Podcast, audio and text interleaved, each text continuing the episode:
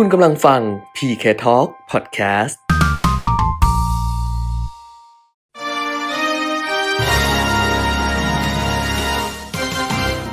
รายการเงินทองต้องรู้ โดยขวัญชนกวุฒิกุลและปิยมิตรยอดเมือง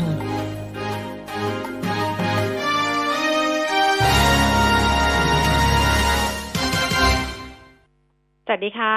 ต้อนรับคุณผู้ฟังทุกท่านนะคะ เข้าสู่ช่วงเวลาของรายการเงินทองต้องรู้ค่ะ วันนี้วันพุธที่ 28 เมษายน 2564 นะคะ เรากลับมาพบกันเหมือนเดิม เป็นประจำทุกวันจันทร์ถึงวันศุกร์ตั้งแต่ 10 นาฬิกาถึง 11 นาฬิกาค่ะ FM 90.5 MHz แล้วก็ผ่านทางเว็บไซต์ smartbomb.co.th แอปพลิเคชัน smartbomb radio นะคะ รวมถึง Facebook Live มีติข่าว 90.5 ด้วยค่ะ คุณผู้ฟังอยู่กับดิฉันขวัญชนกวุฒิกุลนะคะ วันนี้คุณปิยมิตรย้อนเมืองติดภารกิจหนึ่งวัน แต่ว่าเหมือนเดิม ถ้าคุณปิยมิตรติดภารกิจก็จะมีเรื่องราวดีๆมาฝากกันเดี๋ยววันนี้จะเป็นเรื่องอะไรแบบไหนยังไง ฟังในช่วงท้ายของช่วงแรกก็แล้วกันนะคะ เดี๋ยวเปิดให้ฟัง ว่าเขาฝากอะไรไว้เรื่องอะไรไว้ที่เราจะต้องติดตามกัน แต่ว่าดิฉันอยู่ก็ทำหน้าที่เหมือนเดิมค่ะ เราก็จะดูทั้งข้อมูลประเด็นอะไรต่างๆ นานากัน รวมถึงสิ่งที่จะคุยกันกับนักวิเคราะห์ ในช่วงที่สองของรายการวันนี้ด้วยนะคะ ก็คือคุณเทิดศักดิ์ทวีธีรธรรม จากบริษัทหลักทรัพย์เอเชียพลัสค่ะ เพราะฉะนั้นบอกคุณผู้ฟังไว้ก่อนเลยว่าใครจะฝากคำถาม ถึงคุณเทิดศักดิ์นะคะ ฝากไว้ได้ค่ะ 023115696 023115696 นะคะ ถ้าเป็น Facebook ก็ฝากทาง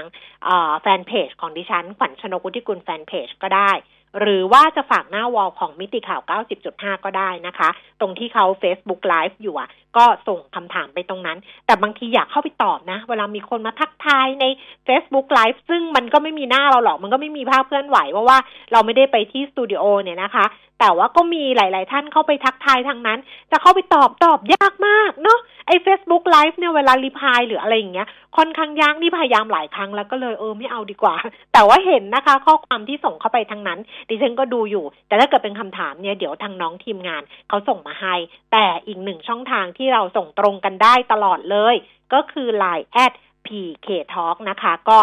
ไม่ต้องบอกแล้วมั้งว่าแอดมาเป็นเพื่อนกันอะไรอย่างเงี้ย เพราะว่า โอ้โห พูดมาเราใช้ไลน์แอด PK Talk มาประมาณสักสองปีถึงมะ ไม่แน่ใจอะแต่ว่านานอะนานแล้วอะนะ ก็ถ้าเกิดว่าใครยังไม่ได้แอดมา โอ้ ไม่ได้แล้วล่ะสองนานมากแล้วคุยเรื่องนี้นานมากเพราะฉะนั้น น่าจะแอดกันมาหมดแล้วนะคะ ก็ใช้เป็นช่องทางหลักสำหรับ เอ่อในการสื่อสารอีกช่องทางหนึ่งนะคะ สะดวกมากสำหรับ Line แอด PK Talk นะคะ ก็ฝากข้อความฝากคำถามกันไว้ได้ในช่วงที่สองที่เราจะคุยกันกับคุณเทิดศักดิ์นะคะ แต่วันนี้ก่อนที่จะไปคุยเรื่องอะไรต่างๆ เนี่ยก็ต้องอัปเดตกันนิดนึงสำหรับโควิด -19 โดยเฉพาะในบ้านเรานะคะ ซึ่งวันนี้มีตัวเลขออกมาเรียบร้อยแล้วก็คือมีผู้ติดเชื้อใหม่สำหรับวันนี้นะ 28 เมษายนตัวเลขที่ออก2,012 รายนะคะ ก็ทำให้ยอดผู้ป่วยสะสมจนถึงวันนี้ 61,699 ราย แล้ววันนี้ก็มีผู้เสียชีวิตเพิ่ม 15 รายนะคะ ก็ทำให้ในการระบาดระลอกใหม่ เฉพาะเดือนเมษายนนะที่เป็นคัสเตอร์เมษาเนี่ย มียอดผู้เสียชีวิตสะสม 84 ราย อันนี้ก็ต้องบอกว่าตัวเลขก็เป็นอัตราเร่งเลยแหละทีเดียว แล้วก็ผู้ป่วยหนักเนี่ยอีกเยอะเลยนะคะ ภาพรวมการเสียชีวิตทั้งหมดค่ะของโควิด -19 ตอนนี้ของเราสะสมอยู่ที่ 178 รายนะคะ ก็ก็จะเป็นแบบเนี้ย ตัวเลขก็จะเป็นแบบเนี้ยสองพันสองพันสองพันก็หวังว่าหลังจากที่เริ่มที่จะมีความเข้มงวดมากขึ้น ก็กึ่งกึ่งล็อกดาวน์นะ มีมาตรการนู้นมาตรการนี้ปิดโรงภาพยนตร์ใช่ไหมคะโรงมหรสพปิดในในกรุงเทพปิดสามสิบเอ็ดสถานที่อะซึ่งรวมถึงพวกเสริมความงามสปานวดทำเล็บอะไรอย่างเงี้ยก็ปิดหมดแต่ร้านสระผมเนี่ยเขาเปิดให้เฉพาะสระใดแล้วก็ตัดซอยอะไรอย่างเงี้ยทำสีทำเคมีอย่างงี้ ใช้เวลานานๆนี่ไม่ได้นะ แล้วก็ให้รับลูกค้าได้ได้ ห้ามรอคิวอะเออเห็นเห็นบอกแบบนั้น ก็ก็ยี่เออสิบสี่วันมันก็จะเริ่มตั้งแต่ยี่สิบหกเมษายน แล้วก็ไปถึงวันที่เก้าพฤษภาคม ดูกันอีกทีค่ะว่าหลังเก้าพฤษภาคมเนี่ยเออ ตัวเลขจะเป็นยังไงนะ แต่เราก็ภาวนาแหละว่าให้ลดลงแล้วก็เข้มงวดกันก็ต้องเป็นแบบเนี้ยไปเรื่อยๆ แล้วก็ช่วยกันดึงตัวเลขให้ลดลงก็ค่อยว่ากันว่าจะเป็นยังไง ดิฉันมีคิวถ่าย รายการทีวีตอนแรกเนี่ยเขานัดมาวันที่ 6 พฤษภาคมก็ถ่ายไม่ได้นะคะ ก็ต้องยกกอง เพราะว่า ยังอยู่ในช่วงของการที่ห้ามปฏิบัตินู่นนี่อะจนถึงวันที่ 9 พฤษภาคม ค่อยว่ากันทีว่าถ้าตัวเลขหลังจากนั้นคือตัวเลขไม่ถ้าไม่ค่อยลด ไม่ค่อยค่อยลดลงเนี่ยสิบสี่วันก็ไม่อยู่ก็ต้องต่อไปอีกหรือเปล่าก็ดูกันอีกที แต่ถ้าเกิดว่าตัวเลขมันลดลงเขาก็คงจะปลดล็อกคลายตรงนู้นตรงนี้แล้วหลังวันที่เก้าพฤษภาคม ก็น่าจะกลับมาทำอะไรได้มากขึ้นกว่าเดิม แต่ถ้า ยังเหมือนเดิม คือพอเราทำอะไรได้มากขึ้นอะไรขึ้น แล้วเราก็ไปประมาทเหมือนเดิมนะ ไปรวมกลุ่มไปอะไรอย่างเงี้ยเหมือนเดิมนะ มันก็กลับมาที่เดิมอีก มันก็จะเป็นแบบนี้ ก็รอจนกว่าวัคซีนจะมา ซึ่งคาดการณ์กันว่าพฤษภา มิถุนาเนี่ยนะคะ ก็คงจะมีวัคซีนเข้ามาเพิ่มเติมมากขึ้น อะ เอาใจช่วยก็ดูแลตัวเองกันด้วย แล้วก็เนี่ยแหละค่ะ ดูแลตัวเอง เท่ากับดูแลคนรอบข้าง แล้วก็เท่ากับ ดูแลส่วนรวมด้วยนะคะ ส่วนตัวเลขต่างๆ เดี๋ยวเราไปอัปเดตกันก็เริ่มต้นกันเหมือนเดิมสำหรับตลาดหุ้นต่างประเทศ เมื่อคืนที่ผ่านมาการเคลื่อนไหวนี่ก็ถ้าถ้าดูตรงดัชนีปิดตลาดเลยนะก็แทบไม่เปลี่ยนแปลงค่ะ เพราะว่าตลาดหุ้นที่นิวยอร์กดัชนีสกรรมดาวโจนส์เมื่อคืนนี้ปิดทำการซื้อขายที่ระดับ 33,984 จุดนะคะ เพิ่มขึ้น 3.36 จุด NASDAQ ลดลง 48.56 จุด 0.34%แล้วก็ S&P 500 ลดลง 0.90จุด0.02%ค่ะ ส่วนยุโรปนะคะ ลอนดอนฟุตซี่ร้อยลงไป 18.15 จุด 0.26% CAC 40 ตลาดทุนปารีสฝรั่งเศส ลดลง 1.76 จุด 0.03%และดัคสังเฟิร์ตเยอรมนีลดลง 47.07 จุด 0.31%ค่ะ ส่วนตลาดหุ้นในเอเชียเช้าวันนี้นะคะ ตลาดหุ้นโตเกียว ดัชนีนิกเกอีนี่ปรับตัวเพิ่มขึ้นมา 110.45 จุด 0.38%ค่ะ อยู่ที่ 29,102 จุดหังเสงฮ่องกงเพิ่มขึ้น 51 จุด 0.18%อยู่ที่ 28,992 จุด แล้วก็ตลาดหุ้นเซี่ยงไฮ้นะคะดัชนีคอมโพสิตก็มีเพิ่มขึ้นลดลง เพิ่มขึ้นลดลง แต่ว่าล่าสุดเนี่ยอยู่ที่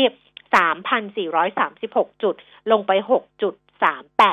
ค่ะ อัตราแลกเปลี่ยน เดี๋ยวค่อยกลับมาดูตลาดทุนบ้านเราทีเดียวนะ อัตราแลกเปลี่ยนเช้าวันนี้นะคะ ดอลลาร์บาทสามสิบเอ็ดบาทสามสิบเจ็ดสตางค์ราคาทองคำนะคะ อยู่ที่หนึ่งพันเจ็ดร้อยเจ็ดสิบเหรียญต่อออนซ์ทอนออกมาเช้าวันนี้แล้วทองคำแท่ง รับซื้อคืนสองหมื่นหกพันสองร้อยห้าสิบขายออกสองหมื่นหกพัน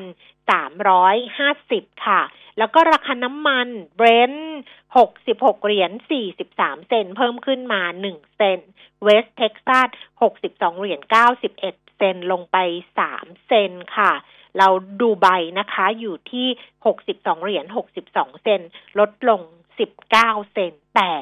ก็ดูเหมือนกับว่าไอ้ที่ลดลงมานิดๆเนี่ยมันมีลักษณะผงกหัวขึ้นเหมือนกันนะสำหรับราคาน้ำมันนะคะ แต่ว่ายังยัง ไม่น่าจะมีการเปลี่ยนแปลงเอาแบบนี้ก็แล้วกัน อะไปดูตลาดหุ้นบ้างสำหรับตลาดหุ้นบ้านเราในเช้าวันนี้แต่ชนีราคาหุ้น เช้าวันนี้ปรับตัวเพิ่มขึ้นค่ะคุณผู้ฟังสูงสุดแต่ชนี 1,567.15 จุด ต่ำสุด 1,562.8 4 จุด และล่าสุดนะคะ 10นาฬิกา 16 นาทีดัชนีราคาหุ้น 1,565จุด49 จุด เพิ่มขึ้น 6.26จุด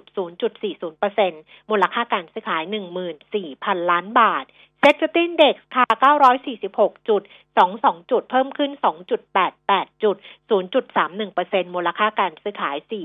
4,300 ล้านบาท หุ้นที่ซื้อขายสูงสุดนะคะสิบอันดับในเช้าวันนี้ค่ะ อันดับที่หนึ่งนี่เป็นหุ้นน้องใหม่ เข้ามาทำการซื้อขายวันนี้วันแรกนะ เมื่อวานมีตัวหนึ่งอยู่ใน MAI วันนี้เข้ามาในตลาดหลักทรัพย์หลักนะคะ วันนี้หุ้นน้องใหม่คือ Asset Wise นะ ASW นะคะ ชื่อย่อ ASW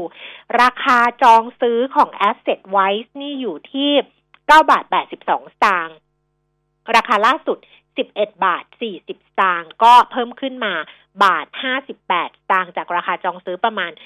16%นะคะ Asset Wise เป็นธุรกิจที่เป็น Holdings นะ เป็น Holdings Company ลงทุนในธุรกิจพัฒนาอสังหาริมทรัพย์เพื่อขาย ธุรกิจพัฒนาอสังหาริมทรัพย์เพื่อเช่า ธุรกิจรับฝากขายฝากเช่าอสังหาริมทรัพย์นะคะ อันนี้ก็เป็นหุ้นน้องใหม่ เข้ามาทำการซื้อขายในวันนี้เป็นวันแรกค่ะ ส่วนหุ้นที่มีมูลค่าการซื้อขาย อันดับที่สองรองลงมาจาก Asset Wise ก็คือกันกุล4บาท8สตางค์เพิ่มขึ้น 16 สตางค์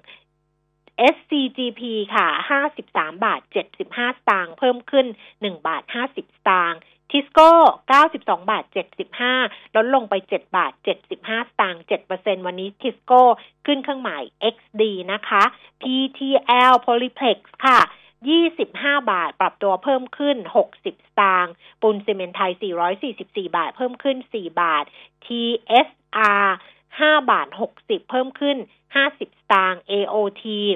61 บาท 25 สตางค์ เพิ่มขึ้น 50 สตางค์ BFIT 51 บาท 50 ลดลง 1 บาท แล้วก็เนอนะคะ 6 บาท 10 สตางค์ ลดลง15สตางค์ค่ะอ้าวอันนี้ก็เป็นหุ้นที่มีมูลค่าการซื้อขาย สูงที่สุดในเช้าวันนี้นะ คุณผู้ฟังที่จะเพิ่มเติมคำถามนะคะ ฝากได้ค่ะ วันนี้ช่วงที่สองเราคุยกับคุณเทิดศักดิ์ทวีธีรธรรม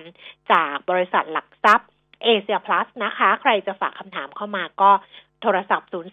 023115696 Facebook ขวัญชนกวิกุลแฟนเพจ แล้วก็ Line at pk talk เรื่องของหุ้นที่วันนี้มีหุ้นเข้าใหม่ มาทำการซื้อขายเดี๋ยวเดือนหน้าใช่ไหม10 พฤษภาคมนะคะ หุ้นของ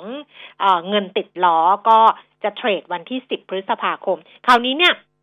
เงินติดล้อเมื่อวานเขาเขาปิดจองไปเที่ยงคืนเป้าวันที่ 26 เมษายน แล้วเมื่อวานเขาก็เคาะราคา IPO ก็ปรากฏว่าเขาก็ใช้ราคาสูงสุดละค่ะ เพราะว่าตอนแรกเขากำหนดราคาเป็นช่วงสำหรับเงินติดล้อใช่ไหม34 ถึง 36 บาท 50 ซึ่งถ้าเกิดว่าความต้องการมันสูงขนาดนี้เนี่ยนะ ก็แน่นอนว่าราคาก็จะเป็นราคาที่ส่วนใหญ่ก็สูงสุดอะไม่มีเงินทอนอะ ทอนแล้วมันยุ่งด้วย ก็ 36 บาท 50 เพราะฉะนั้นราคา IPO ของเงินติดล้อที่จะเข้ามาทำการซื้อขายในตลาดหลักทรัพย์วันที่ 10 พฤษภาคมคือ 36 บาท 50 นะคะ เขาเสนอขายทั้งหมดเนี่ยรวม 1,043 ล้านหุ้นนะคะ มูลค่าระดมทุน 38,089 ล้านบาท อันนี้เนี่ย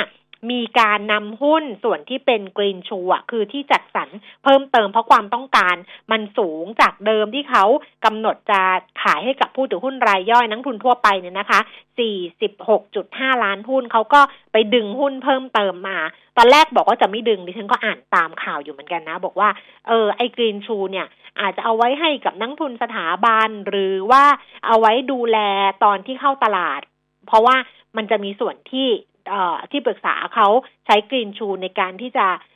stabilize ราคา คือเวลาไม่ให้ราคามันต่ำกว่าราคาจอง ก็จะไปดูแลตรงนั้น เขาก็บอกว่าเขาอาจจะใช้ตรงนั้น แต่พอสุดท้ายแล้วเนี่ยเขาก็ดึงมาให้รายย่อยนะ เพราะว่าความต้องการมันสูงเนี่ยนะคะ ก็ดึงออกมาทำให้จำนวนเสนอขายทั้งหมดเนี่ยเพิ่มเติมของรายย่อยเนี่ยจาก 46.5 ล้านหุ้นเป็น 75 ล้านหุ้น แล้วก็ใช้วิธีการจัดสรรแบบที่เขาบอกแหละว่า small lot first นะคะ แบบเดิม แต่คราวนี้เนี่ย มันก็จะมีนักลงทุนที่จองดิฉันไม่แน่ใจว่าจำนวนคนจองเท่าไหร่ แต่ที่แน่ๆก็คือว่าถึงจะใช้แบบ small lot first คือจัดสรรจัดสรรจัดสรรไปอย่างเงี้ยนะ วนไปพันหุ้นใช่ไหมคะ ให้กระจายให้พันหุ้นก่อน แต่ก็จะมีผู้ที่จองซื้อบางส่วนเนี่ย ไม่ได้หุ้นเลยนะ คือไม่ได้หุ้นเลย คือไม่ไม่ได้รับสิทธิ์ในการจัดสรรหุ้นเลย ซึ่งวันเนี้ยเขาจะประกาศนะคะ 28 เมษายน 6 โมงเย็น จะประกาศรายชื่อของคนที่ได้รับการจัดสรรหุ้นเงินติดล้อ ถ้าเกิดว่าใครไม่มีรายชื่อก็เดี๋ยวเขาทำเรื่อง แล้วก็คืนเงินให้แหละ ไม่รู้คืนที่เท่าไหร่เห็นมีตารางอยู่อะ ก็ใครที่ไปใครที่ไปจองก็คงจะทราบดีอยู่แล้วนะคะ รอกันละกันถ้างั้นก็รอ วันนี้หกโมงเย็นนะคะ เขาจะประกาศรายชื่อของคนที่ได้รับการจัดสรรหุ้นของ เงินติดล้ออะอันนี้แจ้งให้ทราบนี่เป็นเบื้องต้นไปก่อนกันละกันตอนนี้ประเด็นข่าวสำคัญสำคัญเนี่ยค่ะ มันก็ตอนนี้ก็ต้องบอกว่ามันก็พุ่งเป้าไปที่เรื่องของเอ่อโควิด เรื่องของวัคซีนใช่ไหมว่าจะบริหารจัดการยังไง เรื่องของการบริหารจัดการเอ่อผู้ป่วย หรือว่ารายที่พบใหม่ การรักษาพยาบาลจะเป็นแบบไหนยังไง อันนั้นเราก็ติดตามกันไปอยู่แล้ว แต่ว่าสิ่งที่มันเกี่ยวข้องเกี่ยวพันกับเศรษฐกิจนะ ในบ้านเราเองในเรื่องของเราเองเนี่ย ตัวเลขอะไรต่างๆ ยังไม่ได้มีการประเมินมาแต่ว่าเราพูดกันมาก่อนหน้านี้แล้วว่า เครื่องยนต์หนึ่งที่จะทำงาน เพราะว่าข้างนอกเนี่ยเขาเติบโตเขาไปได้แล้วเขาในหลาย ๆ ประเทศเนี่ยเขาจัดการเรื่องของจำนวนผู้ติดเชื้อ ซึ่งมันก็เห็นแล้วแหละว่ามันมีแนวโน้มลดลงลดลงนะคะ การใช้วัคซีน มีคนที่ได้รับวัคซีนจำนวนผู้ได้รับวัคซีนเนี่ยมันก็จะมีจำนวนเพิ่มมากขึ้นมากขึ้นมากขึ้น ซึ่งอันนี้ก็เห็นแบบ วันนี้อ่านของคุณเทพชัยยอง คุณเทพชัยยอง เขียนใน Facebook บอกว่าจีนแซะสหรัฐอย่างเงี้ยว่า เนี่ยจองวัคซีนเนี่ยมากเกินไปคือมากเกินความจำเป็น ไม่จำเป็นต้องจองมากขนาดนี้ เพราะว่าการที่ประเทศมหาอำนาจเนี่ยนะใช้สิทธิ์ในการจองวัคซีนแบบหลาย ๆ เท่าเราเคยพูดในรายการเหมือนกันนะ เพราะว่าอย่างอังกฤษเนี่ยเขาจองเกินไปประมาณสามเท่าตัวนะ คือจองเกินกว่าประชากรเนี่ยไปสามเท่าตัว จองไปเรียบร้อยแล้ว รอเรื่องของการจัดสรรเรื่องของการจัดส่งกันอะไรกันอันนี้เขาบอกว่าจีนก็แซะอยู่เหมือนกันว่าเนี่ย ประเทศมหาอำนาจจองแบบนี้มันก็เลยทำให้ประเทศที่อย่างอินเดียซึ่งเป็นปัญหาหนักมากเนี่ย ก็วัคซีนก็ไม่พอไปไม่ถึง อย่างของเราเมื่อวานที่เราฟังคุณชัยพรน้องพิทักษ์เจริญในช่วงที่สองนะคะ คุณชัยพรก็วิเคราะห์เรื่องนี้เหมือนกันนะเราก็บอกว่าเออถ้าเราพยายามประคองตัว เราแบบอดทนกันนิดนึงประคองตัว แล้วพอ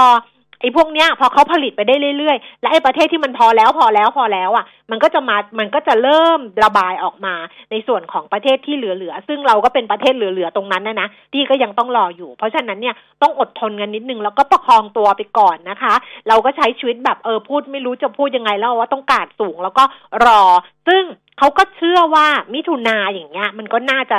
น่าจะน่าจะพอแล้วล่ะทางนั้น แล้วก็จะจะกระจายได้ทั่วถึงมากขึ้นสำหรับวัคซีนเราก็ตั้งแต่มิถุนาแล้วก็จนถึงสิ้นปีนั่นแหละค่ะ ประมาณนั้นนะ แต่ที่จะบอกก็คือว่าพอข้างนอกเนี่ยเขาจัดการกันได้ แล้วเขาก็เริ่มมีมาตรการในการกระตุ้นเศรษฐกิจ เริ่มเดินหน้ากันได้ มันก็จะไปสะท้อนผ่านตัวเลขการส่งออกของเรา ซึ่งเดือนมีนาคมของกระทรวงพาณิชย์ที่รายงานไปแล้วใช่ไหมคะว่าสูงที่สุดเป็นประวัติการบวกไป8เปอร์เซ็นตอนนั้นน่ะ อันนี้มาอีกยอดหนึ่งค่ะ แต่เป็นยอดของทางสภาอุตสาหกรรมแห่งประเทศไทยคุณผู้ฟังเขาเปิดเผยเป็นตัวเลขการส่งออกรถยนต์ เดือนมีนาคมเหมือนกันนะคะ ซึ่ง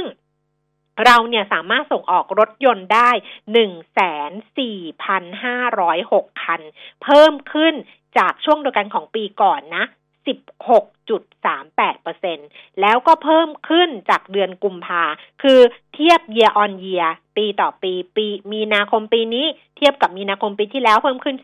16%แต่ถ้าเทียบแบบว่าเป็นเดือนต่อเดือนนะก็คือจากกุมภาพันธ์ในเทียบกับมีนาคมเนี่ยเพิ่มขึ้น 31.5%ซึ่งอันนี้คุณสุรพงษ์ภัยสิทธิพัฒนพงศ์นะคะ รองประธานสภาอุตสาหกรรมบอกว่าตัวเลขนี้เป็นตัวเลขการส่งออก สูงที่สุดในรอบสองปีเนื่องจากเศรษฐกิจของประเทศคู่ค้าเนี่ยเขาขยายตัวขึ้นก็ส่งผลให้ไตรมาสแรกของปีนี้นะคะ มกราคมถึงมีนาคมเนี่ย ส่งออกรถยนต์ไปได้ 258,000 คัน เพิ่มขึ้น 3.13%คิดเป็นมูลค่า 140,000 ล้านบาท ถ้าคิดเป็นมูลค่านี่ก็เพิ่มขึ้น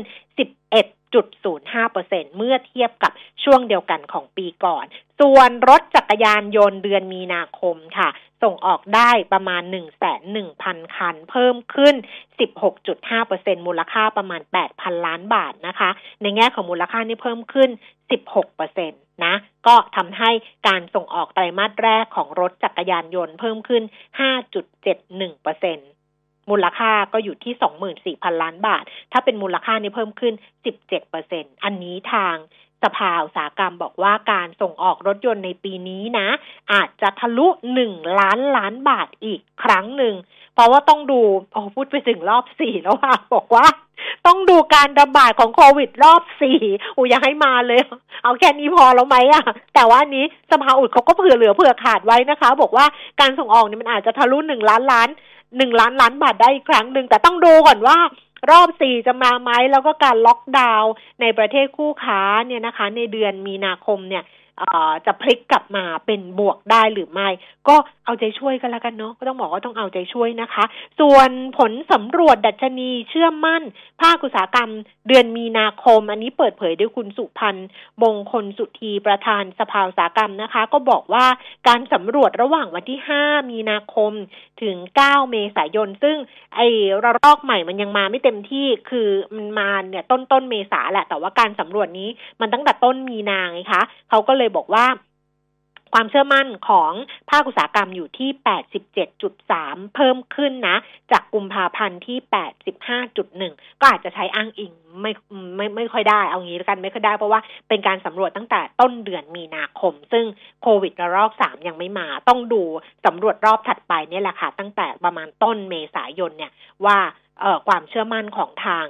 ภาคอุตสาหกรรมเขาเป็นยังไง อันนี้ให้เป็นข้อมูลนะคะ และอีกเรื่องหนึ่งที่เกี่ยวเนื่องกันไปกับเรื่องของมาตรการช่วยเหลือลูกหนี้นะคะ ในช่วงของโควิด -19 อันนี้น่าจะเกี่ยวกับหลายคนแล้วก็น่าสนใจ เพราะก่อนหน้านี้เนี่ยแบงค์ชาติกรมบังคับคดีกระทรวงยุติธรรมเนี่ยเขาร่วมมือกันในการจัดมหกรรมไกล่เกลี่ยหนี้ใช่ไหมคะ เราคุยกันไปแล้วเรื่องของหนี้บัตรเครดิตหนี้บัตรเงินสดหนี้ที่เอ่อเป็นสินเชื่อส่วนบุคคลน่ะแล้วก็ไม่มีหลักประกัน อันนั้นก็ทำไปแล้วก็ขยายเวลาจากเดิมที่ให้ไปลงทะเบียน เข้าร่วมโครงการสิ้นสุด 14 เมษายน แบงค์ชาติก็ให้ขยับออกไปเป็น 30 มิถุนายนนะคะ ล่าสุดค่ะ คุณธัญนิตนิยมการ ผู้ช่วยผู้ว่าการสายกำกับสถาบันการเงินสองของธนาคารแห่งประเทศไทยนะคะ บอกว่าตอนนี้เนี่ยแบงก์ชาติจากเดิมเฉพาะหนี้บัตรเครดิตหนี้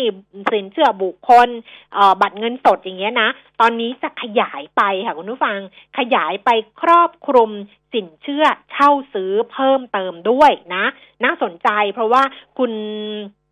ธัญนิตบอกว่าเนี่ยอยู่ระหว่างการเร่งคุยกับผู้ที่เกี่ยวข้องทั้งสมาคมเช่าซื้อ สถาบันการเงินต่างๆนะคะ เพื่อที่จะหาแนวทางในการช่วยเหลือ ลูกหนี้กลุ่มนี้คาดว่าภายในเดือนต้นเดือนพฤษภาคมค่ะ หรือว่ากลางเดือนนะคะ ก็จะมีข้อสรุปในการดึงสินเชื่อเช่าซื้อ เข้ามหกรรมไกล่เกลี่ยหนี้ได้นะคะ ทางผู้บริหารของแบงค์ชาติบอกว่าเป้าหมายเนี่ยคือช่วยแก้ปัญหาหนี้ให้กับลูกหนี้แล้วก็แก้หนี้ครัวเรือนในระบบ เพราะว่าดูจากข้อมูลที่มันเป็นมีเรื่องการฟ้องร้องที่เข้าสู่กระบวนการของศาลแล้วเนี่ยหนึ่งในห้าคือที่ติดท็อป 10อะติดท็อป 10 มีปัญหาที่สุด เข้ากระบวนการฟ้องร้องอะไรเนี่ยนะหนึ่งในห้านั่นคือสินเชื่อเช่าซื้อ ก็เลยพยายามที่จะลด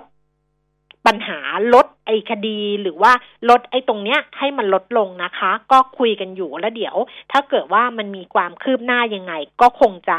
เอ่อออกมาเป็นแพ็กเกจอีกแพ็กเกจหนึ่งสำหรับมหกรรมไก่เกลี่ยหนี้สำหรับสินเชื่อเช่าซื้อนะคะ แต่นี้คุณธันนี้ก็สรุปบอกว่าตั้งแต่ทำในโครงการไก่เกลี่ยหนี้มานะ จนถึง 12 เมษายนเนี่ย อันนี้เฉพาะไอ้สินเชื่อบัตรเครดิตอะไรพวกนั้นนะ ก็มีลูกหนี้ลงทะเบียนมาเนี่ย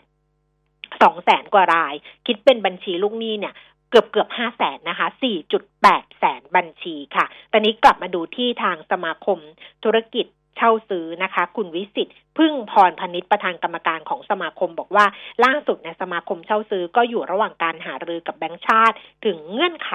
ต่างๆ ที่จะดึงสินเชื่อเช่าซื้อเข้าร่วมในโครงการไกล่เกลี่ยหนี้นะคะทั้งภาพรวมการช่วยเหลือลูกหนี้ผ่านโครงการ แล้วก็กลุ่มลูกหนี้ที่สามารถที่จะเข้าโครงการได้ ก็จะต้องรอความชัดเจนจนเดือนพฤษภาคมนี้แหละ เดี๋ยวจะเห็นว่าเป็นยังไงจะเป็นหนี้ของสถาบันการเงินนอนแบงก์มีเกณฑ์ไม่เหมือนกันลูกหนี้ที่เป็นหนี้เสียยังไม่เป็นหนี้เสียอะไรอย่างเงี้ยเดี๋ยวเขาจะออกมาให้ทั้งหมดนะ แต่ว่าในส่วนของแบงก์เองหลาย ๆ แบงก์นะคะ ที่ดูแลเรื่องของสินเชื่อรถยนต์สินเชื่อเช่าซื้อก็บอกว่าถึงจะไม่มีมหกรรมนี้อะแต่ว่าที่ผ่านมาก็ ก็ก็ช่วยเหลือลูกหนี้ แต่ว่าอันนี้เป็นความเห็นนะจากคุณเบญจรงค์ สุวรรณคีรี หัวหน้าเจ้าหน้าที่บริหารกลยุทธ์ธุรกิจ สินเชื่อรถยนต์ของทหารไทยนะคะ บอกว่าก็มองว่าการเข้าไปช่วยเหลือลูกหนี้ก็ต้อง balance ต้องให้น้ำหนักอะค่ะเอ่อทั้งต้องการให้น้ำหนักก็คือต้อง balance ทั้งในส่วนของการช่วยเหลือลูกหนี้ ภายใต้การคำนึงถึงทรัพยากรที่มีอยู่อย่างจำกัดของธนาคารด้วยว่ากลุ่มไหน ควรได้รับความช่วยเหลือ กลุ่มไหนได้รับผลกระทบจริง ๆ เพราะถ้าจะช่วยทุกกลุ่มเนี่ยแบงก์ก็อาจจะไม่ได้มีทรัพยากรเพียงพอ ในการที่จะเข้าไปดูแลลูกหนี้ในวงกว้างได้ แต่อันเนี้ยดูแล้วเนี่ยมีโอกาสนะคะคุณผู้ฟังสำหรับสินเชื่อเช่าซื้อเรารอกันละกัน ก็จะเป็นอีกกลุ่มหนึ่ง ซึ่งแบงก์ชาติเขาจะร่วมกับสถาบันการเงินนะคะ ในการที่จะ เปิดโอกาสให้ลูกหนี้ที่เป็นสินเชื่อเช่าซื้อรถยนต์ รถจักรยานยนต์อะไรต่างๆ ผ่อนไม่ไหวมีปัญหาอะไรอย่างเงี้ย เดี๋ยวลองดูกันละกันว่าเกณฑ์มันจะออกมาเป็นแบบไหนยังไงนะคะอ้าวพูดถึงเรื่องของหนี้ไปแล้วหนี่แหละค่ะ จะไปต่อที่คุณปียมิตรเลย เพราะว่าวันนี้ที่คุณปีมิตรคุยให้ฟังนะคะ ก็จะเป็นเรื่องหนี้เหมือนกัน แต่ว่าเป็นเรื่องของหนี้หนี้บรรดาหนี้ครัวเรือนหรืออะไรต่างๆ นานา ซึ่งอันเนี้ย ไม่ได้คุยเอง มีคนคุยให้ฟัง แต่ว่าคุณปีมิตรเนี่ยจะมาเล่าให้ฟังนะคะ เรื่องของเออทางออกจากกับดักของหนี้ครัวเรือน เป็นแนวคิดแบบไหนยังไงของใครอะไรยังไง เดี๋ยวฟังคุณปียมิตรกันแล้วระหว่างที่ฟังไปด้วย ถ้าจะฝากคำถามไปด้วยถึงคุณเทอศักดิ์ก็ยังฝากคำถามได้อยู่นะคะ แต่ตอนนี้คุณปียมิตรจะคุยเรื่องนี้ให้ฟังเราไปติดตามกันเลยค่ะ เมื่อวานนี้พี่แหนผานิชภูลสิริวงศ์ เจ้าของหนังสือพิมพ์ แล้วก็เว็บไซต์แนวหน้า ส่งบทความอันหนึ่งมาให้ผมนะครับ ก็น่าสนใจมากเลยนะเป็นบทความที่ชื่อว่าทางออกจากกับดักหนี้ครัวเรือน โดยดรวิรัตไทยสันติประพบนะครับ ก็รู้จักกันดีแล้วว่าเป็นอดีตผู้ว่าการธนาคารแห่งประเทศไทยนะคนก่อนหน้านี้นั่นเองนะครับ เป็นบทความที่เสนอต่อที่ประชุมสำนักธรรมศาสตร์และการเมือง ราชบัณฑิตสภานะครับ แล้วก็ทางแนวหน้าได้นำมาเผยแพร่เมื่ออวันจันทร์ที่ 26 เมษายนที่ผ่านมานะจริงๆผมก็ว่าจะพูดในรายการแล้วล่ะ แต่ยังไม่มีเวลาและจริง ๆก็ต้องใช้เวลาพอสมควรจึงเป็นโอกาสดีนะครับที่วันนี้ บันทึกเป็นเสียงไว้ละกันนะเพราะว่าติดภารกิจไม่สามารถมาจัดสดได้นะครับ เรื่องของหนี้ครัวเรือนนะก็เข้าเรื่องเลยละกันนะไม่ต้องอารัมพบทมาก ไปดูสาเหตุก่อนนะครับ สาเหตุที่ดรวิรไทยได้เขียนไว้ก็คือ ถ้าดูจากตัวเลขสถิตินะที่เขาเก็บมาเนี่ยจะเห็นว่า ตัวเลขของหนี้ครัวเรือนต่อ GDP เพิ่มสูงขึ้นแบบเป็นกราฟชันขึ้นมาเลยเนี่ย ตั้งแต่ช่วงปี 2554 นะครับ เป็นต้นมา เดี๋ยวจะบอกว่าเป็นด้วยสาเหตุอะไรนะครับ ไปดูตัวเลขกันนิดนึงก่อนนะ ตอนไตรมาสที่ 1 ปี 2546 อัตราหนี้ครัวเรือนต่อ GDP อยู่ที่ 40.6%เท่านั้นเองนะครับ 40.6นะยังไม่ถึง 50%เลยนะครับ พอไตรมาสที่ 4 ปี 53 2553 ขึ้นมาอยู่ที่ 59.3%ก็ยังไม่ถึง 60%ของ GDP หลังจากนั้นนะเมื่อกี้คือไตรมาส 4 ปี 53 ตั้งแต่ปี 54 เป็นต้นนะมาเนี่ยเส้นกราฟก็ชันขึ้นชันขึ้นมาตลอดนะครับ จนกระทั่งไตรมาสที่ 4 ปี 58 ขึ้นมาถึง 81.2%นะครับแล้วก็ไตรมาสที่ 3 ปี 63 ถึงจะขึ้นมาสู่ระดับ 86.6%แต่ว่าจะเห็นได้ว่าตั้งแต่ปี 58 ถึงปี 63 เนี่ยก็ไม่ได้เพิ่มขึ้นเป็นสัดส่วนที่สูงมาก นะเพราะว่าจาก 81 มาเป็น 86 ที่สูงมากเนี่ยคือปี 54 มาจนถึงปี 58 ประมาณนั้นนะครับ เนื่องจากว่ามีเรื่องของนโยบายรัฐเข้ามาเกี่ยวข้อง ช่วงที่เร่งตัวสูงขึ้นเนี่ยมีมาตรการภาครัฐที่จูงใจให้คนก่อหนี้มาก ๆ เลย โดยเฉพาะโครงการรถคันแรกนะครับ อันนั้นเนี่ยทำให้สินเชื่อเช่าซื้อรถยนต์โอ้โหแบบเพิ่มสูงขึ้นแบบมากมายมหาศาล ประกอบกับนโยบายเศรษฐกิจประชานิยม ก็เข้ามาหนักด้วยในช่วงนั้น อันนี้ก็จะเห็นว่าตัวนี้เป็นตัวเร่งนะครับ นอกนั้นก็จะมีสาเหตุมาจากการแข่งขันการปล่อยสินเชื่อของทั้งธนาคารแล้วก็นอนแบงค์นะครับคือสถาบันการเงินที่ไม่ใช่ธนาคารด้วยนะอันนั้นก็เป็นตัวช่วย เป็นตัวเร่งให้มีสินเชื่อ หรือว่าหนี้ส่วนบุคคลเนี่ยเพิ่มมากขึ้นนะครับ นอกนั้นก็จะมีเรื่องอะไรอีกล่ะการขาดความรู้ความเข้าใจในเรื่องของการบริหารเงิน อันนี้ก็มีส่วนอีกเรื่องหนึ่งเป็นเรื่องพฤติกรรมของผู้คนที่หรือว่าผมใช้คำว่าค่านิยมจะเห็นภาพชัดกว่านะค่านิยมอะไรบ้าง ค่านิยมในเรื่องของเน้นวัตถุนิยมนะ ต้องมีนั่นมีนี่นะไม่ยอมน้อยหน้าคนอื่นอะไรต่างๆ พวกนี้นะครับ แล้วก็ค่านิยมอีกเรื่องหนึ่งที่ไม่ได้มองว่าการมีหนี้เป็นปัญหานะฮะอาจจะไปมองว่าการมีหนี้เป็นเครดิตนะไม่ได้เป็นปัญหา อันนี้ก็เป็นอีกเรื่องหนึ่งที่ทำให้มีการเร่งตัวของหนี้ครัวเรือนมากขึ้นนะครับ อย่างรวดเร็ว ตั้งแต่ปี 2554 เป็นต้นมา สาเหตุที่พูดถึงเนี่ยมันทำให้เกิดผลกระทบอะไรตามมานะครับ หรือว่าปัญหาหนี้ครัวเรือนที่มันสูงทำให้เกิดผลกระทบอะไรนะครับ ก็สรุปสรุปให้ฟังได้ประมาณนี้หนึ่งคือในแง่ของภาพใหญ่นะครับ ภาพใหญ่เนี่ยก็จะเป็นภาระของรัฐนะที่อาจจะต้องเข้าไป หามาตรการช่วยเหลือนู่นนี่นั่นนะครับสองก็คือทำให้เกิดปัญหาความเหลื่อมล้ำในสังคมรุนแรงขึ้น ความเหลื่อมล้ำที่รุนแรงเนี่ยทำให้สังคมเปราะบางนะครับเปราะบาง เพราะอะไรเพราะว่าคนที่อยู่ในระดับที่มีปัญหาคือเงินไม่พอใช้จ่ายอะไรต่ออะไรเนี่ยก็อาจจะเกิดปัญหา อันนี้ผมอาจจะไม่ได้อยู่ในบทความของดรเวทไทยแต่ขยายความให้ฟัง ว่าความเปราะบางก็อย่างเช่น มีการประท้วงชุมนุมโน่นนี่นั่น อันนี้ก็เป็นสัญญาณหนึ่งของความเปราะบางในสังคมนะครับ ในแง่ของบุคคลเอง การมีหนี้ทำให้เกิดอะไรนะครับการทำงานการใช้ชีวิตต่างๆ มันก็จะดูไม่ค่อยราบรื่น ไม่ค่อยมีความสุขนะจะมี ความกังวลต้องหาเงินใช้หนี้ต้องถูกตามหนี้อะไรต่างๆนะครับ อันนี้ก็รบกวนการใช้ชีวิต รบกวนคุณภาพชีวิต และเมื่อใช้ชีวิตภายใต้หนี้เยอะๆไปจนถึงวัยเกษียณเนี่ยนี่มีปัญหาหนักขึ้นอีกนะครับ ไม่สามารถดูแลตัวเองได้ในวัยเกษียณ ครอบครัว ก็ดูแลไม่ได้ด้วยนะครับ อันนี้คือผลกระทบที่เราเห็นชัดๆนะครับที่ดรวิรไทยได้พูดถึงในบทความนี้นะอ่าเราเห็นสาเหตุแล้วเห็นผลกระทบแล้วนะครับ มาดูอีกด้านหนึ่งที่ดรวิรไทยได้รวบรวมไว้นะจากงานวิจัยต่างๆ เป็นความกังวล ความน่ากังวลใน 6 มิติด้วยกัน ของหนี้ครัวเรือน มิติแรก เราจะเห็นได้ว่ามีการก่อหนี้ในอายุน้อยลงจากในอดีตนะครับ คือเริ่มทำงานเนี่ยก็เริ่มมีหนี้แล้วนะอันนี้คือองานวิจัยได้ออกมาชัดเจนแบบนี้สองคือหนี้ต่อหัวสูงขึ้น และมีภาระหนี้นานขึ้นนะครับ ในอดีตเนี่ยอาอาจจะสามารถที่จะล้างหนี้ได้เร็ว แต่ว่าปัจจุบันเนี่ย การเป็นหนี้สูงขึ้นด้วยและนานขึ้นขึ้นด้วย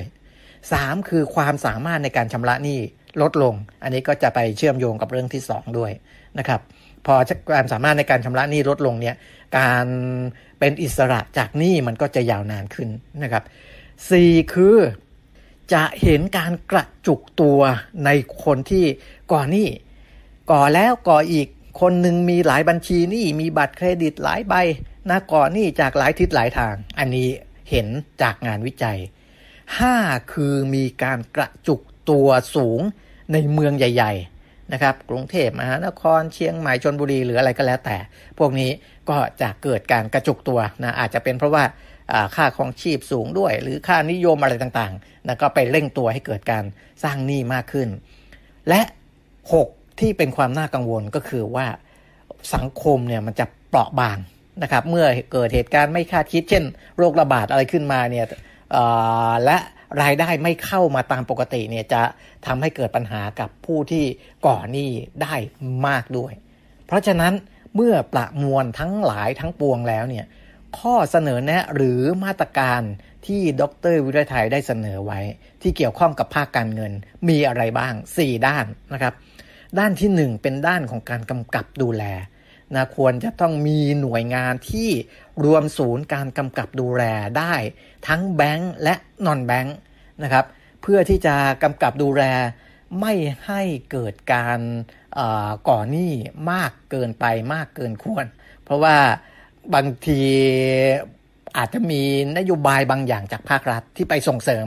การก่อนหนี้นะแต่ว่าฝ่ายกำกับดูแลก็จะต้องพยายามดึงไว้ดึงไว้นะไม่ส่งเสริมให้คนสร้างหนี้มาก เกินควรนะครับสองคือ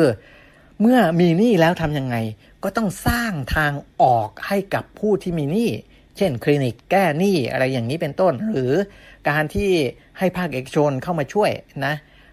นายจ้างจะมีโครงการอะไรไหมที่ช่วยเหลือลูกจ้างของบริษัทตัวเอง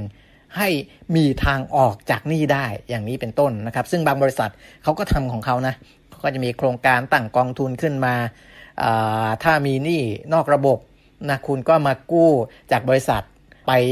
ใช้หนี้นอกระบบ เพื่อที่จะไปลดภาระการเงินเพราะหนี้นอกระบบเนี่ยดอกเบี้ยสูงนะคุณก็จะมาจ่ายดอกเบี้ยต่ำกว่ากับนายจ้างอะไรอย่างนี้เป็นต้นนะครับ อันนี้คือด้านที่ 2 คือสร้างทางออกให้กับคนที่เป็นหนี้ได้ตัวเบามากขึ้น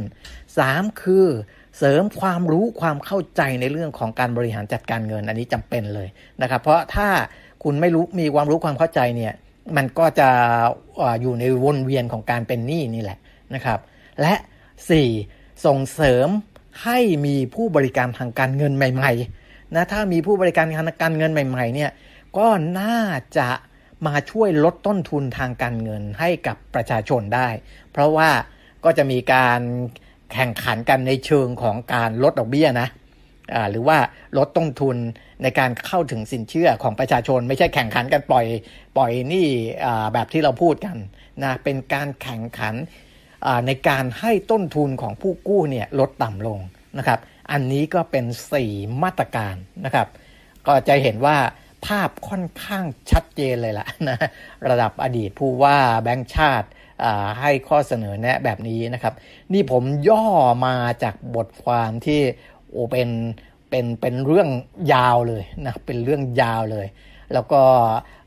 นอกจากทางแนวหน้ามาตีพิมพ์แล้วเนี่ยไทยพับบิก้านะก็เป็น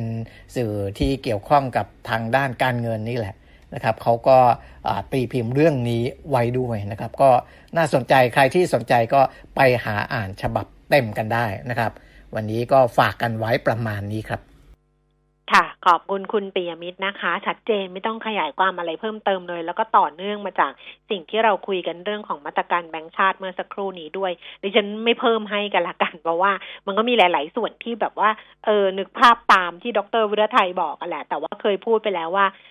ประเทศที่มีประชาชนที่เป็นหนี้แบบโงหัวไม่ขึ้นนะ ก็เหมือนกับบริษัทที่พนักงงานป่วยตลอดคือถ้าพนักงงานป่วยตลอดทำงานไม่ได้ค่ะ เจ็บไข้ได้ป่วยเดี๋ยวเป็นนู่นเดี๋ยวเป็นนี่สามวันดีสี่วันไข้สุขภาพไม่แข็งแรง บริษัทก็ไปต่อไม่ได้ เพราะมันทำงานไม่ได้เหมือนกันแบบเดียวกัน ก็เป็นเรื่องใหญ่ของประเทศนี้นะสำหรับเรื่องของหนี้ครัวเรือนนะคะ แต่ว่ายิ่งมาเจอวิกฤตโควิด แบบนี้หลาย ๆ ระลอกนะคะ มันก็ยิ่งเพิ่มความเปราะบาง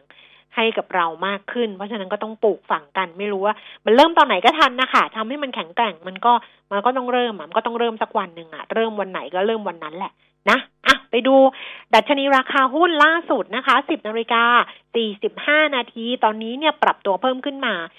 12.18 จุดแล้วค่ะ คุณผู้ฟัง 0.78%นะคะ อยู่ที่ 1,571 จุด41จุด แล้วก็สูงสุด1,572จุดนะคะ มูลค่าการซื้อขาย26,260ล้านบาทค่ะ ช่วงหน้าเราจะกลับมาคุยกันกับคุณเทอศักดิ์ทวีพีรธรรม จากบริษัทหลักทรัพย์เอเชียพลัสนะคะคำถามมาเยอะเลยทีเดียว เดี๋ยวมาไล่เรียงตอบกันกันละกัน ตอนนี้เราพักกันครู่หนึ่งค่ะ ไม่มีวิกฤตไหนที่คนไทยเอาชนะไม่ได้ เพราะคนไทยสร้างสรรค์ คนไทยช่วยเหลือกัน และไม่ว่าจะเกิดอะไร เราก็ยังยิ้มสู้ เพราะความใจสู้ของคนไทย เป็นกำลังใจให้กลุ่มปตท มุ่งมั่น คิดเพื่ออนาคต และทำสิ่งที่ดีที่สุดเพื่อคนไทย ปตท สารพลังใจ We Fight Together เพิ่มพลังให้เครื่องยนต์ของคุณ ตอบสนองทุกการขับเคลื่อนอย่างสูงสุด ด้วย Veloil Neutron Super Common Rail น้ำมันเครื่องสังเคราะห์ชั้นนำที่ได้มาตรฐาน API CK4 ช่วยให้เครื่องยนต์สะอาดประหยัดเชื้อเพลิง เพิ่มกำลังรอบได้อย่างเต็มที่ เหมาะกับเครื่องยนต์ดีเซล common rail ของรถกระบะและ SUV ตอบสนองทุกการใช้งานของเครื่องยนต์ด้วย Veloil Neutron Super Common Rail กระป๋องสีทอง Veloil ลื่นเหลือล้น ทนเหลือหลาย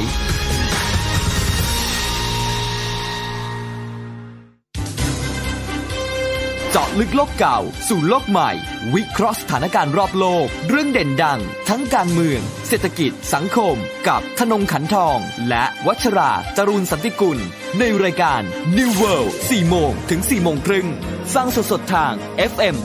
90.5 ออนไลน์ www.smartbomb.co.th และ on mobile application Smart Bomb Radio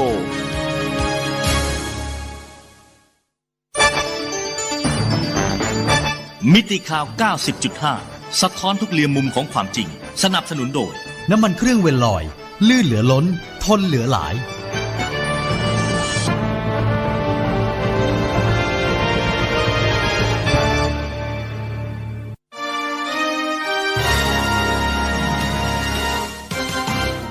รายการเงินทองต้องรู้ โดยขวัญชนกวุฒิกุลและปิยมิตรยอดเมือง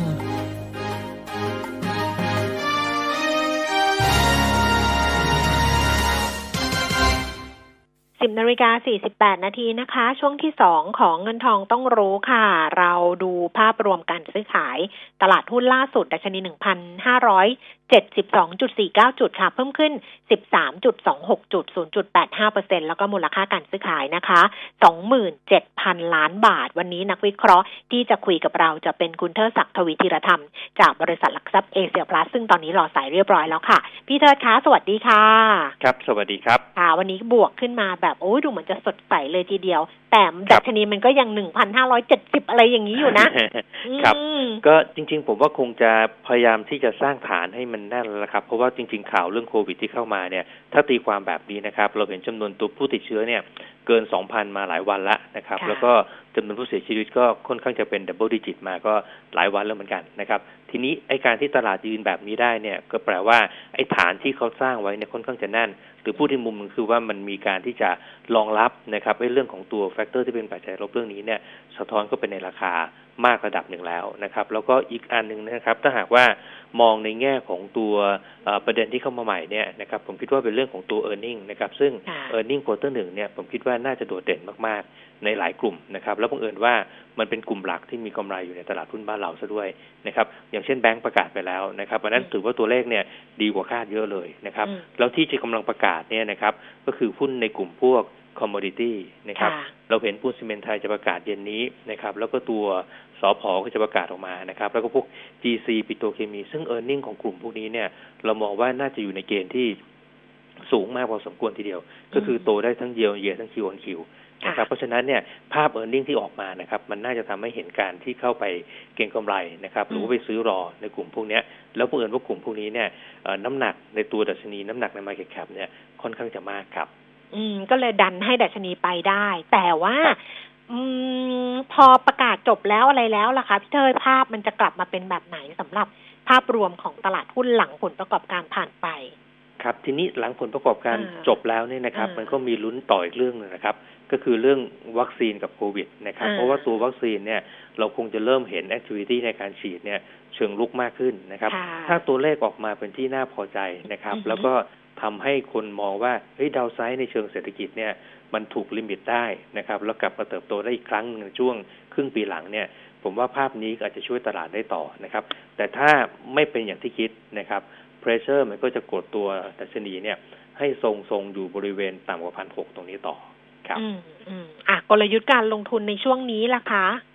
ครับช่วงนี้ส่วนใหญ่ที่เรา recommend เนี่ยเป็นหุ้นในกลุ่มพวกสินค้าโภคภัณฑ์หรือว่า commodity เนี่ยนะครับเราก็จะเลือกขึ้นมานะครับ อย่างเช่นเอ่อราคาน้ำตาลที่ขึ้นไป all time high เนี่ยค่ะก็จะไปที่ตัว KSL นะครับถ้าเป็นราคาเหล็กเนี่ยก็จะดูอย่างตัวค้าเหล็กไทยหรือว่า MCS นะครับถ้าปิโตรเคมีนะครับก็จะมี choice อย่างตัวปูนซีเมนต์ไทยนะครับแล้วก็ PTTGC ครับก็จะอยู่ในกลุ่มพวก commodity นี่เป็นหลักครับในช่วงเวลานี้ ค่ะอะไปที่คำถามของคุณผู้ฟังนะคะ ที่ฝากไว้ ท่านแรกถาม b f i t ค่ะ b f i ครั t บเข้าซื้อราคาที่เหมาะสมเท่าไหร่คะเอ่อตัวนี้ต้องออกตัวว่าเราไม่ได้มีการทำ fair value นะครับ แต่ว่าค่ะราคาที่ขึ้นมาข้างหลังๆเนี่ยเข้าใจว่าเป็นเรื่องกระแสข่าวซึ่งไม่ได้รับการยืนยันนะครับ ว่าจะมีการร่วมทุนอะไรกันสักอย่างหนึ่งนะครับ แต่อ่าทีนี้เนี่ยเอ่อในเมื่อกระแสข่าวมันไม่มีการยืนยันแล้วราคาขึ้นไปเยอะภาพภาพแบบนี้เนี่ย ถ้าไม่มีการประกาศข่าวที่เป็นไปตามที่คิดไว้นะครับสเต็ปถัดไปเนี่ยมันเป็นไปได้ว่าจะเห็นราคาเนี่ยย่อตัวลงมานะครับ เพราะฉะนั้นถ้าหากเป็นไปได้ที่ราคาตรงนี้นะนะครับ แล้วไม่เห็นข่าวอะไรเนี่ย ยังไม่อยากให้เข้าไปตามนะครับ แต่ที่อยากจะเข้าไปเก็งกำไรนะครับ แนวรับที่ผมมองว่าสั้นใกล้ที่สุดเนี่ยประมาณสัก 48.5 นะครับ ส่วนแนวต้านเนี่ยคงต้องมองแถวบริเวณสัก 53 บาทครับประมาณนั้นครับ ค่ะ Curly Express นะคะเอ่อครับต้นทุน 49 ถามว่าซื้อถั่วหรือจะคัดลอส ครับ ตัวเคอรี่นะครับ จริงๆค่ะถ้าหากว่าต้นทุน 49 เนี่ย ผมมองว่าน่าจะเป็นอะไรที่ถือต่อดีกว่านะครับอืมทีนี้ถั่วไม่ถั่วเนี่ย มันอยู่ที่ว่าเอ่อถ้าเรามีหุ้นตัวนั้นมากแล้วเนี่ย เราก็ไม่อยากให้ถั่วครับ มันจะกลายเป็นว่าทั้งพอร์ตเนี่ยมันจะไม่มีการกระจายความเสี่ยงเอานะครับ ถ้ามัวแต่ถั่วตัวใดตัวหนึ่ง จนมากเกินไปนะครับค่ะส่วน fair value เนี่ยเราทำไว้ 52 นะครับ เพราะฉะนั้นคำตอบคือว่าถ้ามีในพอร์ตเยอะอยู่แล้ว ไม่จำเป็นต้องไม่ถั่ต้วองถั่วนะครับแล้วก็ถือรอไปแต่ถ้าใช่ครับ แต่ถ้ามีไม่เยอะพออย่างที่ตั้งใจตอนต้นนะครับ ผมว่ายังสามารถทยอยซื้อได้ครับค่ะเพราะว่าแฟร์เรา 52 ครับค่ะซีฟโก้ควรเข้ารับได้หรือยังขอแนวรับแนวต้านค่ะ ครับตัวซิปโก้นะครับ ถ้าหากว่ามองภาพในเชิงพื้นฐานเนี่ย เอ่อเราทำราคาไว้อยู่ที่ประมาณสัก5บาท30ตังค์นะครับค่ะตอนนี้ราคา4บาท70ก็มีอัพไซด์เปิดอยู่นะครับ ทีนี้ถ้าในทางเทคนิคเนี่ยแนวรับนะครับ ผมดูว่าอยู่ประมาณสัก4.6นะครับ เพราะฉะนั้นโซนนี้เนี่ยก็ถือว่าเป็นโซนที่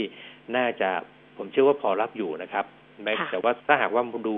เอ่อประเด็นนะครับในการขับเพิ่มราคาเนี่ยอาจจะเห็นว่ายังแผ่วอยู่นิดหนึ่งนะครับเพราะว่าตัวซิปโก้เป็นงานเสาเข็มใช่ไหมครับค่ะเขาจะเป็นคนแรกที่ได้สัญญาเรื่องงานใหม่ๆ แต่ในเนี้ยสัญญาเรื่องงานใหม่ๆเนี่ยเฉพาะยิ่งงานภาคเอกชนนะครับมันยังไม่ค่อยโผล่มาขึ้นมาเท่าไหร่นะครับเพราะฉะนั้นซื้อสะสมได้แต่ว่าราคาอาจจะไม่ได้ขึ้นไปเร็วนักนะครับค่ะอิชิตันต้นทุน 14 บาท 20 ช่วงนี้ซื้อถั่วดีไหมคะ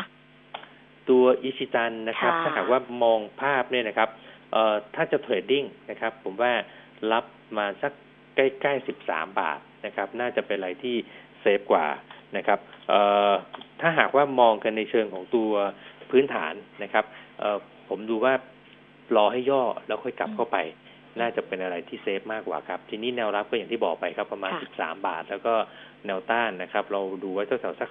14.1 ครับ ค่ะ โอ้มีแต่คำถามซื้อถั่วเต็มไปหมดเลยแสดงว่ายังมีสตางค์เหลือกันอยู่นะครับพอท่านต่อไปก็ถามแนวโน้มหุ้น s t e c h ก็คือเฮลเซียนใช่ไหมบอกว่าติดอยู่8บาท20ซื้อถั่วดีไหมคะ ตัวตัวย่อคือ H อะไรครับ H Tech อะค่ะ ตัว H แล้วก็ Tech ครับ H ฮ่องกงแล้วก็ T E C อ๋อ H ครับอ่า H Tech เฮลเซียนอะไรสักอย่างเนี่ย ตัวนี้ทางพื้นฐานผมผมไม่เคยดูนะครับค่ะแต่ว่าเท่าที่ดูตัว e a r n i n g ก็ดูเพิ่งเพิ่งเห็นแค่ของปีที่แล้วออกมา 64 ล้านนะครับค่ะก็ถือว่าไม่ไม่ได้เยอะเท่าไหร่ EPS 22 ตังค์นะครับค่ะราคาตรงนี้เนี่ย 4 บาท 88 นะครับ ถ้าพูดถึง PE ก็ถือว่าสูงใช้ได้นะครับ ทีนี้ถ้าจะดูจุดที่จะรับนะครับ ผมคงต้องต่อทางเทคนิคนะฮะค่ะตรงนี้เนี่ยเอ่อแนวรับจุดแรกเนี่ยคงอยู่ประมาณสัก 4.6 นะครับ แล้วก็แนวต้านก็ตกประมาณบริเวณโซนใกล้ๆ5บาทนี่แหละครับ ค่ะครับผมแนวรับของ OR ค่ะพี่เทิด OR ครับตัว OR นะครับ ถ้าดูกรอบแนวรับเนี่ยเอ่อผมว่าคงต้องดูโซนแถวๆบริเวณสักเอ่อ29.5นะครับอืมบริเวณนี้น่าจะเป็นแนวรับได้ครับอือหือแล้วก็ต่อนะคะที่ท่านนี้บอกว่า LH Land and House เก็บเพื่อรับปันผลดีไหมคะ ขอแนวรับแนวต้านด้วยค่ะ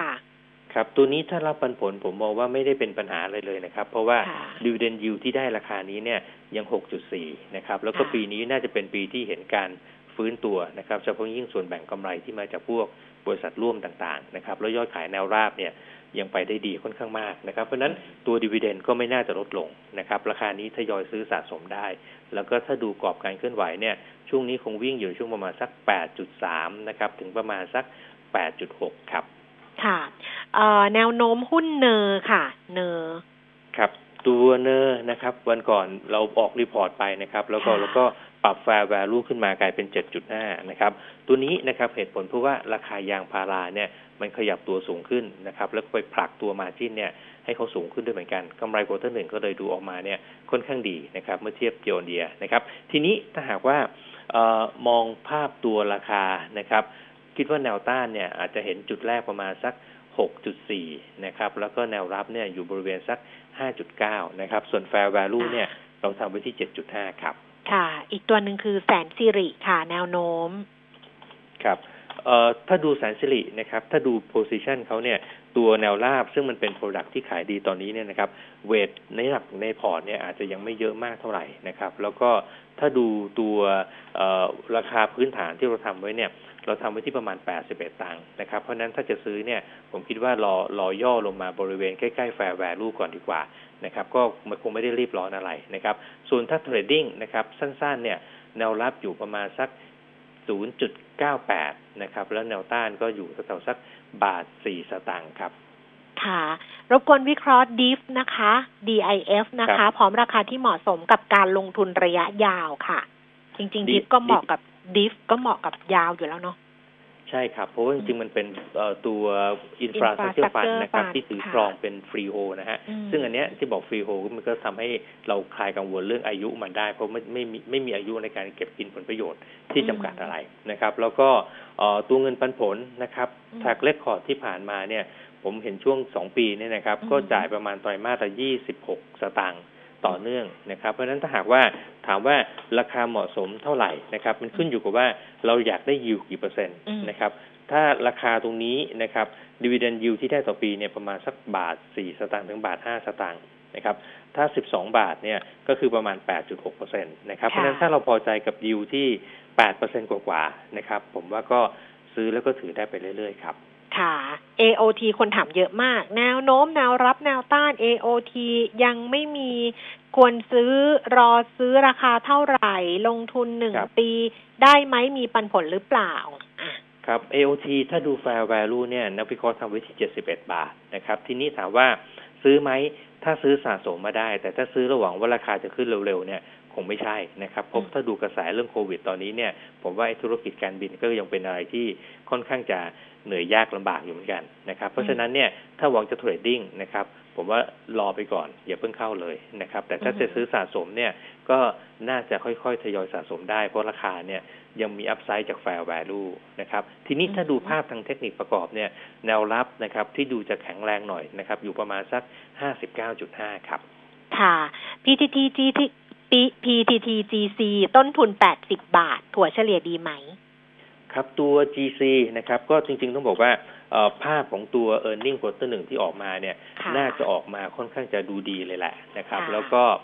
ถามว่าแล้วเทรนจากตรงนี้ไปจะเป็นยังไงนะครับครึ่งปีหลังนะครับอาจจะเห็นภาพที่เริ่ม soft ลงนะครับของตัว e a r n i n g นะครับเพราะฉะนั้นหุ้นตัวนี้เนี่ยถ้าจะ perform ดีๆเอา perform ได้เนี่ยคือช่วงครึ่งปีแรกนะครับ short term เนี่ยยังได้อยู่นะครับ แต่ถ้าหากว่าจะถัวนะครับก็ต้องบอกว่า fair value เนี่ยเราทำไว้แค่ 69 บาท นะครับ ถ้าราคาลงมาแบบมี discount จาก 69 บาทเยอะๆนะครับ เช่น 15%ขึ้นไปเนี่ยค่อยพิจารณาถัวดีกว่าครับ แต่ทั้งนี้ก็ต้องดูโครงสร้างรวมของพอร์ตด้วยนะครับ อย่าให้มีจุดใดจุดหนึ่งมากเกินไป